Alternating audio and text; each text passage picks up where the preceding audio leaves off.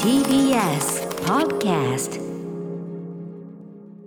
さあということでここで現在全国の書店55店で今のところね開催中嬉しいのアトロクあ開催中っていうかあのこれから開催するのも含めてころもあ55るん店、ですねはいアトロクブックフェアについてえっ、とリスナーの方から言ったよというメールそしてえっ、と今開催中の本屋さんと電話をつないでの、えー現場レポートこちらのコーナーでお送りしたいと思います、まずですねちょっとメールすごいいっぱいいただいてて、あの今日ちょっと紹介しきれないんでまた今週あのいろいろ時間を見てねご紹介していきたいんですがまず例えば、えーラジオネームどら焼きの中に唐辛子さん、えーこんばんは。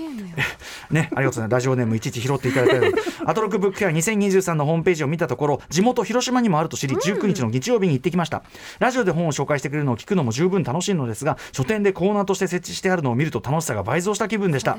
今回は野村正夫さん推薦の老いた殺し屋の祈り、これめちゃくちゃ面白い小説だった、を購入しましたが、他にも気になる本がたくさんあるので、時間を作ってまた伺おうと思います。いつもたくさんの面白い本を紹介してくれるアトロクの皆さんやゲストの皆さん、そして広島県東広島市の経文経文社最上店さん、ありがとうございます。また行きますという。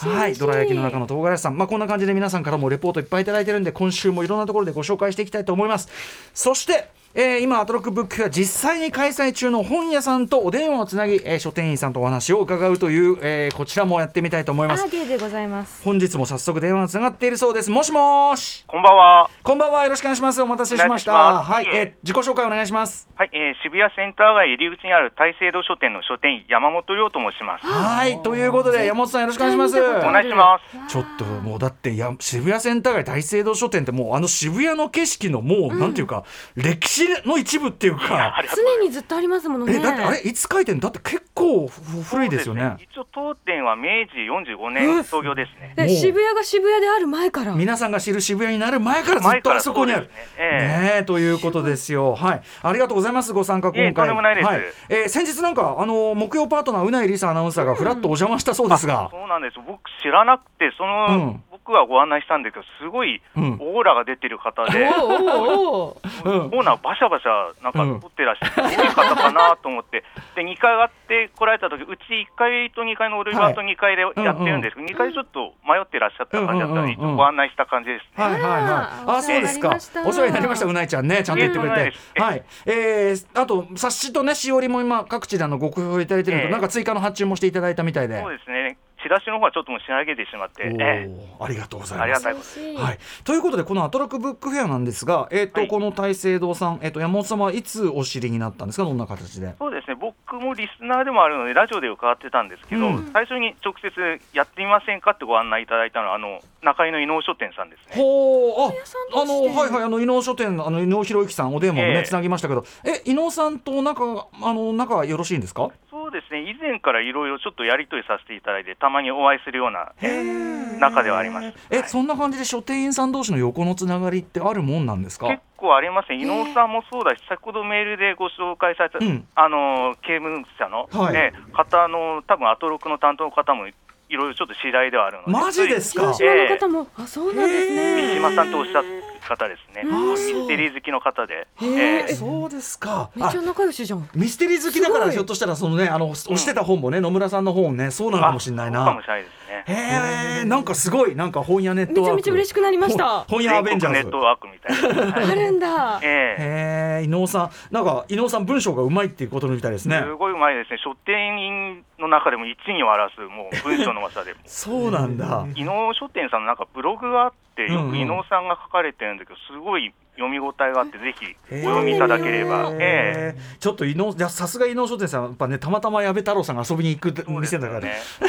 でまあ大聖堂書店さんですよとはいはにいかく、まああの渋谷の顔だしずっとそこにあっいえいえとんてでもないですあのだしあの町の本屋さんのすごくちょんとこういろんいいつも伺ってもはいいろんなことやってるし意欲的にあありがとうございますはいえー、と改めて、えっと山本さんからどんな本屋さんなんでしょう大聖堂書店さんは。そうですね、当店は、まあ、先ほど申し上げたとおり、全体が入り口にあって、一応、3フロアありますね、地下はコミックや児童書、うんあと1階の入り口ですね、そっちは雑誌とか話題書、あと2階、私が担当の階なんですけど、うん2階は文芸書とか文庫とかノンフィクションとかビジネス書などを並べてます。はいはい、こうねちょっと縦に細長い感じでねそうですね、はい、なってますけどでもいろんなことやられてますよね。そうですね、ちょっといろいろ仕掛けないと、やはり、うんうんおかあれなので、はい、やっぱ渋谷という土地が土渋谷っていうかもう渋谷のあそこですから、ど真ん中みたいな。土地柄お客さんってどんな感じの方が多いとかあるんですかこれはそうですね、当店はやっぱ、どういったらいいの20代か30代だから、やはり昔から主ではありますね。うんうんただちょっと、やはり年末からコロナコロナの前のように、やっぱ外人の方、外国の方が増えました。そうですよ渋谷ですもんねあそこだもんね、ええいろいろなもう、ただもう中国の方とか韓国の方、はいあと東南アジアの方も多いですね。僕はでもあのなんか世界にカンタラの渋谷のスクラスクランブル交差点のあのええ目立つところに大切な本屋がちゃんとあるんだっていうね、うんそれは誇らしいとこですやっぱい日や本の皆様にも支えていただいた、ん大セル商店なので、はい、はいありがとうございます。はいで、えっ、と、アトロックブックフェア10日から始めていただいているそうですが、えっ、と、ええ店内ではどんな感じの展開をしてくださってるんでしょうか。そうですね、地下、先ほど申し上げた通り、踊り場と2階、うん一応踊り場の方はあのうんー、。宇垣さんとか、あのうないさんのうんおすすめのご本、うん例えば宇垣さんのそこから青い闇がささやき、結構売れてます、やはり。おーやっぱり嬉しい。えうんうんうん。やはり手に取る方多いですね。へ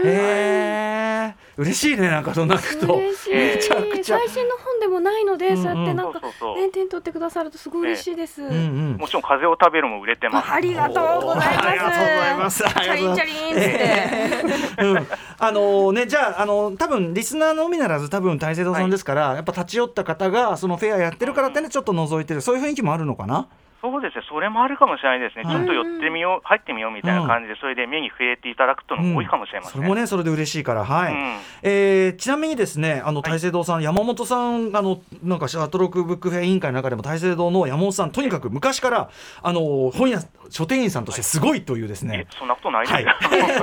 噂えーはそんな金がね風の噂を聞いてるんですいえけいえど棚作りにこうこだわりなんかあるんですか そうですね、ちょっと抽象的な言い方なんですけど、ちょっと店の空気にちょっと入荷した本をなじませるような感じをちょっと心がけたりしますね。店の空気に本をなじませる、やっぱはい入荷したばかりの本って、ちょっとよそ行きじゃないけど、どんな本かなっていうのがあるとは思うんで、そこからうちの品揃いとか、あとお客様のあそういう目に触れる方で、そういううまくうちの店の雰囲気とか、渋谷の雰囲気にちょっとあなじませながら、それで陳列して売っていければなっていうのは、ちょっと思ったりもします。大聖堂さんの中にこう叱るべき居場所がきっとあるんですよねきっとねたそうですね例えばこの子の隣に並べるうと、うんんうんうん、そういうこともありますね。な心がるけほてどます。はいえー、あとあのフェアも結構やられてるんですよね、ええあのアトロックブックフェア以外にも、はい、はいどんなフェアされてるんですかそうですね、ちょっとフェアとは銘打ってないんですけど、今、ツイッター文学ってご存知ですかツイッター文がはい、ツイッタええー文学うんちょっ聞いたとことある熱いので、あの一回売り場でツイッター文学から派生して書籍化した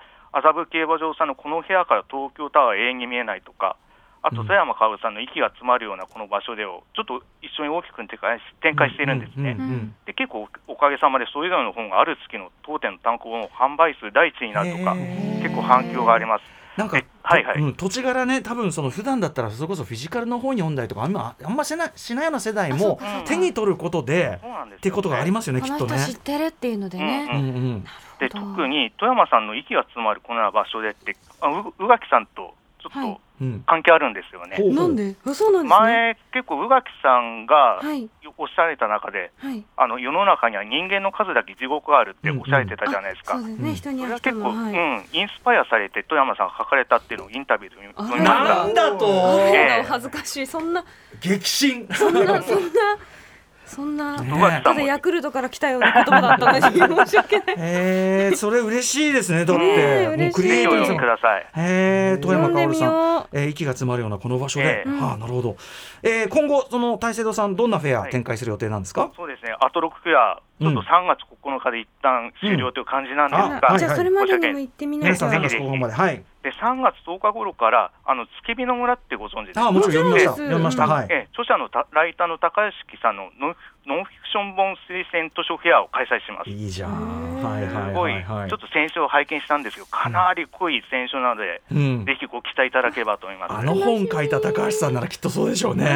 はい、えーということで、えー改めまして大聖堂書店の山本亮さん今,、はい本日はお話伺いました。えっと山本さんありがとうございました。ありがとうございましたあの解説に私もあの伺いますんで、あぜひぜひご来店くださ。はいい、よろよしくお願いします。おは願いしまろすしくお願いいたします。というわけで、アトロックブックフェア、ね、盛全り上がってお国ります55の本屋さんが参加の手を挙げてくださっておるもう異次元のブックフェアになっています、うん参加したお店では昨年秋のアトロク秋の推薦図書月間で紹介した本やこの1年で番組で扱った本番組出演者の本など最大およそ70冊がなや並んでいます